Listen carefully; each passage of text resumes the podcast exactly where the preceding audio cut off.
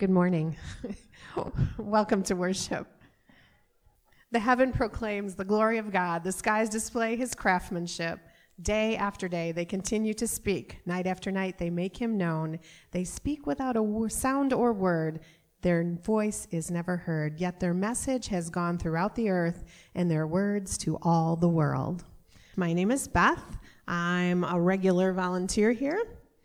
We are in our second week of our teaching series and um, about what we expect for Christmas. And last week we learned about um, being too complacent and letting that get away, get in our way of experiencing the joy of Christmas before Christmas is even over. So, Pastor Tim, what are we going to hear about this week? And today we're going to look at a couple of songs from Scripture, some things that we call songs in Scripture and from the Christmas story and remember why they're important to our lives um, and why we need to take them with us this Christmas season. Heavenly Father, we are so grateful to be in your presence. Lord, speak to us this day. Work through us. It's in the name of your Son, Jesus the Christ, that we pray. And everyone said, Amen. So, what is it about Christmas music? Most of us tend to love Christmas music. However, not everyone in the world is a Christmas music junkie. I know some people who don't like Christmas music at all. Not at all. Here's the thing about music in general. As I said, um, music, I believe, my experience has taught me, is, is a conduit to the soul. It is, it is, it's something that gets our adrenaline going. It gets us pumping. It gets us, it gets our emotions going. In, um, in, in Jack Black's uh, song, one of his songs on Tenacious D's album, he said, how about, the, how about the ability to move you? Music has the ability to move us, to inspire us, to, to get us to get us going. So, so I'll give you a case in point that I don't understand, but so many people do that I have to reference it because it's completely outside my periphery and out of my understanding. But so I will explain it in, in one phrase that maybe you'll understand. And so I'm betting one of you will be highly inspired, one of you will be depressed, one of you will be anxious, one of you will be excited. Are you ready? In one phrase or one song, one lyric. Yes? Are you ready? Go right through for MSU. Watch the points keep growing. Huh? Who is depressed? Who is excited? Huh? Okay, so in all fairness, hail to the victors valiant, hail to the. I have just expressed all of my sports knowledge in one sermon. So, if I ever use a sports reference, from this point on, you know it came from a book and not from personal experience. That's not a joke, that's legit. I don't do sports outside of my own kids and my own personal playing of sports, but I don't watch sports. Um, so for my alma mater, fight, fight, fight. I went to Lansing campus, so I never was even on campus at all. So um, I don't know. I think they play sports up there in Mount Pleasant. Don't tell them I said so. I don't know. I, I, think they have a team that plays something with a round ball and a funny shaped ball. But you know, science has proven that um, smell, the sense of smell, can can um, connect to memory, and that's one of the primary indicators of memory. And uh, I, case in point of that, the other day um, we had a furnace installed in our house, and one of the workers was outside, and he lit up a Marlboro, and I was there, and I smelled it, and instantly I was like, oh, oh it smelled so good. I used to be a chain smoker, so like I smelled it, and I instantly was like in heaven and I, I, can't have a cigarette or else I'm instantly addicted again and I'm buying a pack and smoking. Like, and my wife knows this, and like I, I can't have one or I'm instantly addicted again. And um, but I smelled it, and I sat there for uh, two and a half minutes while he smoked it, in this glorious scent of of disgusting habit. And, um, and but it was glorious. It was a glorious disgust. And I relived 15 years of my life in those two minutes. but it just took me back. That smell. So, I mean, like, it's true. Like, that smell, I mean, instantly I was back. With just one, I was there.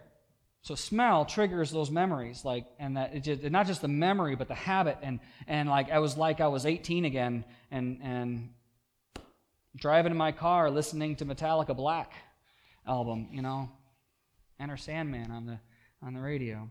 But experience has also taught me though that, that that that music also triggers those emotional memories. So it's not just it's not just the smell, but music triggers emotional memories for me and for a lot of people that I know. Um, and, as songs come on the radio, it takes me back to something, right? Like a song is associated to a thing. Right? I, I, like this, this song reminds me of that, which is why there are keystone songs in my life. Um, so let me ask you, this, this maybe, I assume this happens to you. When that song comes on the radio that maybe you used to listen to when you were younger, do you, A, turn it down as to not offend anyone with your age? Or do you, B, turn it up as to share it with your kids, grandkids, or anyone passing by outside of your car so that they could enjoy what you know to be the best music ever written in the world? You turn it up so that your kids, your grandkids, and everyone else can enjoy the music that you know to be the best music in the world. Because everyone needs to know that Journey is important and they need to not stop believing too. Right? Am I right? Come on. Is that journey? That is journey. When it comes to Christmas songs, though, the emotions that they bring into our lives depend on the memories that are associated to Christmas's past. That's what I believe. When it comes to Christmas songs, the memories that are associated to Christmas past are not always what we want them to be. What memories do the songs of Christmas stir up inside of you? Are they memories that are happy and of chestnuts roasting on an open fire? I don't know about you, but I've never had a chestnut. I certainly haven't had one of a roasted fire, and if I did, it was an accident. I mean, and my mom probably would have been upset about me throwing nuts into the fireplace because that would have been not a good thing because it was a cast iron fireplace and some logs would have fallen out.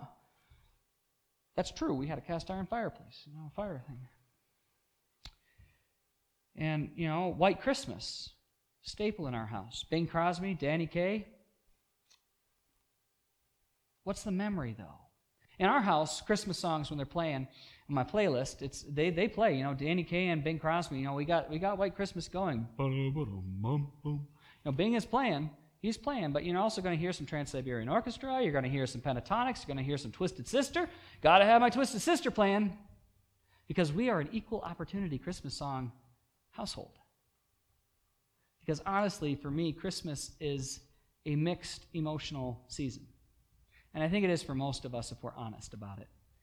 Because this season is it's supposed to be a season of hope and joy and peace and love. I mean, that's why we got those four candles peace, hope, joy, love, you know, and it's supposed to be all that in a bag of potato chips. But the reality is, it's not. I've had 36 Christmases in my life. I don't remember all of them for one reason or another, but they aren't all peace, hope, joy, and love Christmases. Maybe yours have been, but out of the 36 Christmases I've had, they haven't been all that way. One Christmas season, my uncle died. One Christmas season, I was deployed overseas during a time of war, and I couldn't get home. My grandpa died. And all I got to do was sit in a phone booth, sitting on the floor crying about it. Not every Christmas has been a happy memory. And when I hear, sometimes I'm sitting listening to that song and I'm thinking about when I was 10 years old seeing the miracle of Christmas, the magic of Christmas morning as a child with my family. And I'm thinking of Bing Crosby and Danny Kaye at the end of the movie with the Christmas tree and everything's so perfect and everyone's united and everything's happy. And I'm full of joy, hope, peace, and love. And another time I hear Bing Crosby come on the radio and I'm thinking of the beginning of the movie during the war and all the soldiers are sitting there crying because they missed their mamas because it's a time of depression and loneliness. It's the same darn song. Bing Crosby is singing the same darn words. I still listen to the song, though, because it's a good song. And I'm going to keep listening to the song. You know why? Because all those memories are important. And that song is important. It's important to me. It's important that I don't forget that song because it's a part of the story. It's a part of my life story. It's a part, all those pieces are a part of the story. All those pieces are a part of my life. And they all have meaning. And if I take away the song, I miss the connection to the story. Does that make sense? Without that song, I miss that connection to the memory. As bad as the memory is sometimes, there's also good in the memory. I wouldn't trade the 10 year old Tim memory for anything. I'd accept 19 year old Tim memory for the sake of 10 year old Tim memory.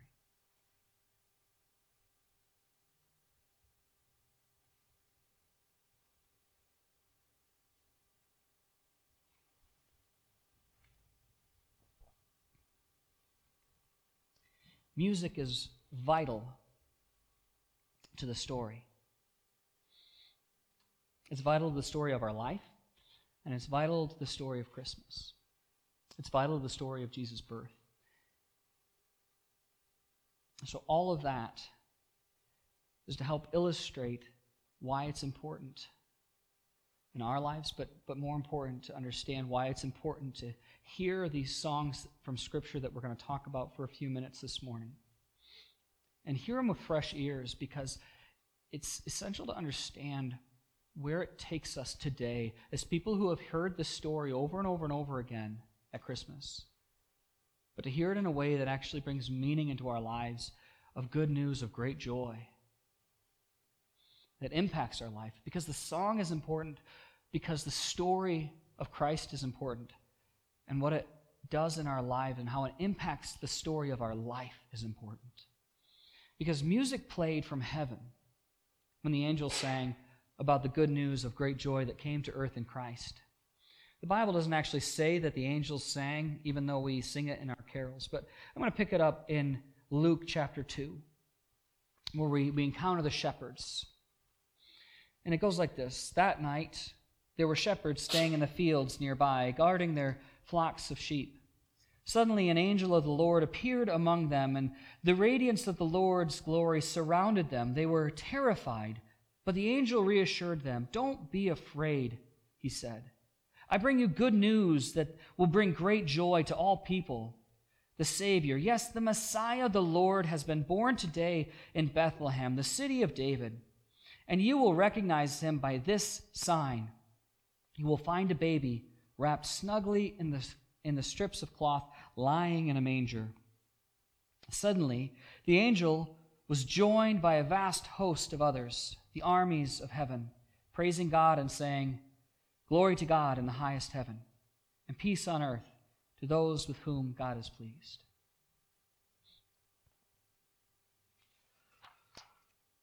So there was no song per se, there was no choir singing, but there was a message that was given. And a lot of people missed the message because they didn't hear the song. But the shepherds didn't miss it. The, the shepherds didn't. Last week we talked about how we miss often miss Christmas because of the celebration. We get so busy that we just miss the whole point. We miss the person of Jesus. And this week we're gonna we're gonna focus on not missing the song. Don't miss the song of Christmas. We don't want to miss that song, and that song is the message, what it says. And that message says that there's good news. Good news of great joy. And that good news, that, that good news of great joy is to all people. And here's why. The gifts of love that they sing about, the gift of love that they sing about, is for all people. That is the good news. It's for everybody, it's for all people. That is the good news of the gospel. That it's for all of us. Because up until this point, there's so many things that weren't for everybody. I don't know if you've ever felt left out in your life. I have, which is saying something for being a white male in our culture today, to be left out. But if you've ever felt left out of anything, there's good news. This message is for everyone, that no one is excluded. And that is good news. Jesus' birth was told to, was talked about, the information was given to, the good news was shared with people who it shouldn't have been shared with. Politically incorrect, you'd say. The wrong people were told about it. You'd think that the news would be shared with the religious leaders. The pastors should have been told first. Well, the district superintendents and the bishop probably should have known first in our connection. The bishop should have been told, the council of bishops, and then they would have told the district superintendents, and then it would have funneled down to us pastors, and then maybe we would have let you congregants know if you're a member of the church, and then anyone else in the community might have found out about it. Right? That's how it should have happened because that's how hierarchies work. Right? That's how the culture would have worked. In the Jewish times, the people in the temple, the high priest would have been told because that's where God lives in the temple, in the Holy of Holies. So the high priest goes in there, and he would have found out. And then he would have told the rest of the priests. And then maybe, if your sacrifice was good enough, you might have found out about it. Probably would have told the king first. Maybe. That's not what happened, though, right? We know the story the angels came to the shepherds. But here's the thing what did shepherds work with? Ma, sheep. Were you clean or dirty if you worked with sheep? Dirty. If you were dirty, could you go into the temple? No. You were ceremonially, ceremonially unclean if you were in if you were a shepherd, which meant you could not access God in the Holy of Holies. You could not go to the temple to sacrifice and be purified. You could not be clean because you were unclean, and so you couldn't even go worship God as a shepherd. You were an outsider, an outcast. You were not able to be in society. You could not be touched by people who were clean. You couldn't even go to church if you were a shepherd. Shepherds got a bad rap. They not only couldn't be touched, they got a bad rap and they were, they were thought of as, as thieves. They were, they were outcasts. They were the bad people, not to be trusted. They were liars. They had to stay out of town. They, couldn't, they weren't allowed in town. They were unacceptable. Sound like anybody you know? I hope not. Sound like anybody our culture knows? Probably. Because there are shepherds in our culture today. We have a tendency as people to have insiders and outsiders, to classify someone as less than ourselves. We have modern day shepherds today. And so, whoever your shepherd is, or our cultural shepherds are, that is who God went to in comparison. It was the least likely group for God to choose to broadcast this message of hope. And by choosing the shepherds first, God is, was telling the world, God's telling the world that this message of hope is for everybody. Everyone. Everyone. That He loves everyone and that salvation is for all people. Everyone. Everyone say everyone. Oh, but say it and mean it, though, this time. Everyone. Yeah, there you go. I, I, I feel like I, I believed it that time. So good. He went to the shepherds. There's another song in the Gospels that's, that's kind of sung, but not really because it's not doesn't say that it's sung. Um, and it's the, the, the, it's called Mary's song. Um, it's sung by uh, oh what's the what's the Greek say? Oh yeah, Mary. It's biblical humor for you, 101. It's okay. Jokes don't get any better. So Mary sings this song after the angel Gabriel tells her that she's going to have God's baby, um, which is Jesus. It's a little totally the ending there. But she probably didn't sing it. She probably just spoke it. But the lyrics of the message of the song are powerful because it says who she is. And so this is what it says in Luke 1 46 through 50. Mary responded, Oh, how my soul praises the Lord, how my spirit rejoices in God, my Savior, for he took notice of his lowly servant girl, and from now on all generations will call me blessed. For the mighty one is holy, and he has done great things for me. He shows mercy from generation to generation to all who fear him. His mighty arm has done tremendous things. He has scattered the proud and haughty ones. He has brought down princes from their thrones and exalted the humble. He has filled the hungry with good things and sent the rich away with empty hands. He has helped his servant Israel and remembered to be merciful, for he made his promise to our ancestors, to Abraham and his children forever. If the shepherds were unlikely, Mary was unlikely. Mary was just a regular everyday, ordinary young woman. She was, she was a nobody. She had no history. She had no, no, no providence. She was, she was a hardworking young girl, not from a royal family, you know, not wealthy at all. There's nothing about her history or character that made her notable in any way. But she was given the honor of bearing Christ. Now, not everyone would say that bearing a child would be an honor, but, but it was an honor. And when God chose Mary, he was very much making a statement about the Messiah coming for all people. So God chose this young girl who was weak, who was poor, who was vulnerable, sending this message that the, the Savior who was to be born is for everyone, for all people. So, this song of Christmas that we can't miss is that God has come for everyone, for all, which means that God is here and He's here for you, He's here for me, He's here for us, for everyone. Because you know what?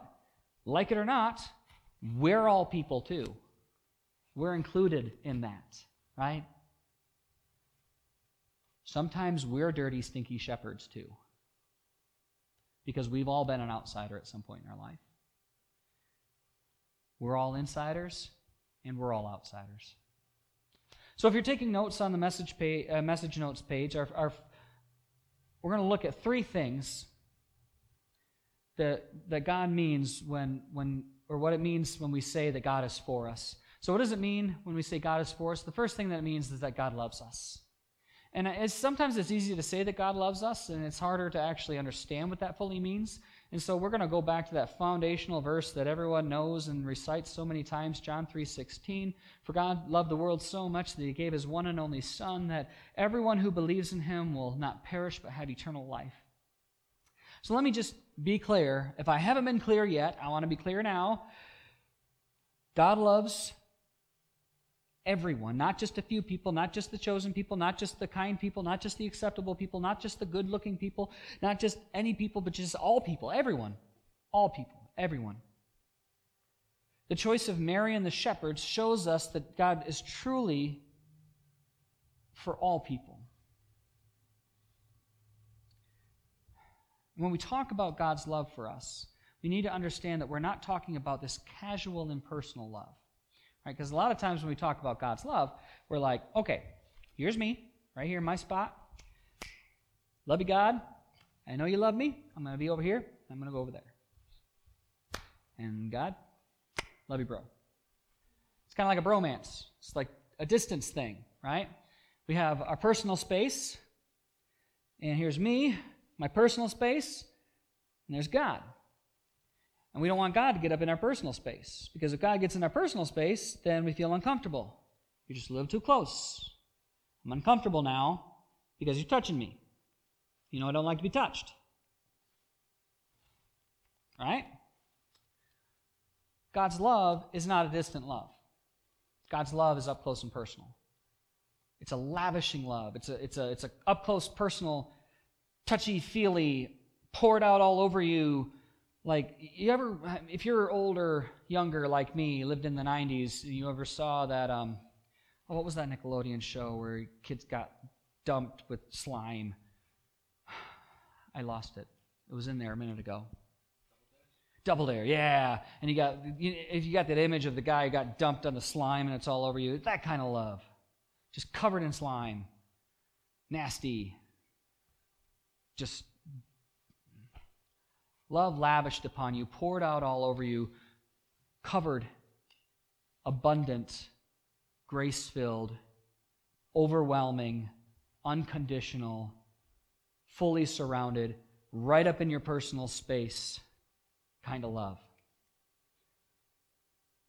Romans 5 5 says, And this hope will not lead to disappointment, for we know how dearly God loves us because he has given us the Holy Spirit to fill our hearts with his love. See, it doesn't trickle into our into our lives. God's love doesn't just he doesn't like sprinkle a little bit here and there and there and there. He pours his love out on us. He pours his love out on us. It reminds me of that, that, that very well known parable that Jesus tells about that father and his two sons, where the, the one son um, wants his inheritance early, and so he, he asks his dad, and his dad gives him half of his wealth in advance uh, before he dies, and, and the son goes off and spends it all, and then, and then winds up broke and feeding the pigs. Again, he's dirty, smelly, working with the pigs decides to go home and then you know ask his dad for forgiveness thinking he's just going to live in the barn and then on his way back, this is what this is um, what it says. It says, oh. "So he returned home to his father, and while he was still a long way off, his father saw him coming. Filled with love and compassion, he ran to his son, embraced him, and kissed him." Which is crazy because just like before, having worked with pigs, he's unclean. Not only does he stink, he's ceremonially unclean, and so his father's not supposed to touch him, or else he is ceremonially unclean right? And so he's crazy because the dad's not even supposed to touch him because dignified not only men don't even not only dignified men don't run, but they definitely don't hug a man who's ceremonially unclean. But he embraces and kisses his son anyway. And that is a picture of God's love for us. We are the ones who are undeserving and disgusting and disgraced, but God runs out to greet us no matter what. He pours out his love upon us and welcomes us home into his presence and forgives us time and again. And that's the song of hope. That is the Christmas song that is for all people. That God loves all people. That God is that God's love is powerful, it is forgiving, it is life-giving, and it is eternal. The second thing that God's love for us also means is that God shares our pain. God shares our pain. God knows that we are going through a lot in our lives. He knows that we experience hardship and trials. I mean, we experience joy and we experience happiness. Life is not always bad. Life is very good at times. We can't understand bad if we don't understand good. You know, there's, there's two sides to every coin. But he understands that we go through sorrow and trial. He knows our burdens, He knows our, our sorrows and our pains. Psalm 34 18 says, The Lord is close to, our bro- to the brokenhearted. He's close to the brokenhearted. He, he rescues those whose spirits are crushed. God's love moves him to come and to be near to us. And the, the hymn or the, the carol that we sing, Away in a Manger, the one phrase that we sing, speaks to that. It says, be near me, Lord Jesus. I ask thee to stay close by me forever. And love me, I pray.